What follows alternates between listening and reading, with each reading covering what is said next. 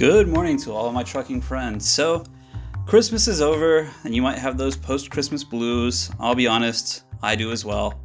You know, it's not ever as fun as the build up to Christmas, and you have all that build up, and it's all of a sudden it's here before you know it, and then it's over.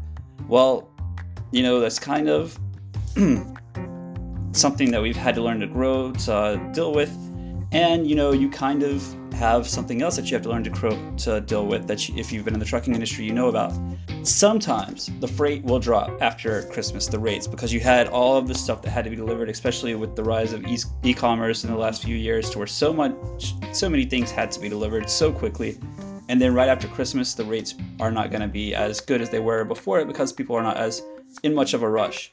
Now you do have your exceptions. Some some freight is going to be pretty steady but if you're not dealing with a dedicated customer, you know that it's going to go down a little bit. But you know, you just have to keep on trucking and keep on going.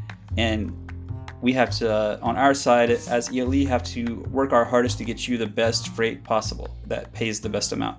And that's what we're dedicated to doing. So, guys, we want to wish you a very happy December 27th, and we will talk to you soon. Please do us a favor and go ahead and subscribe to this channel as it will help us greatly and be sure to follow ELE's social media accounts. You can find us on Facebook and our Instagram account is ELE underscore logistics. Again, that's ELE underscore logistics. Thanks for listening and we'll talk to you soon.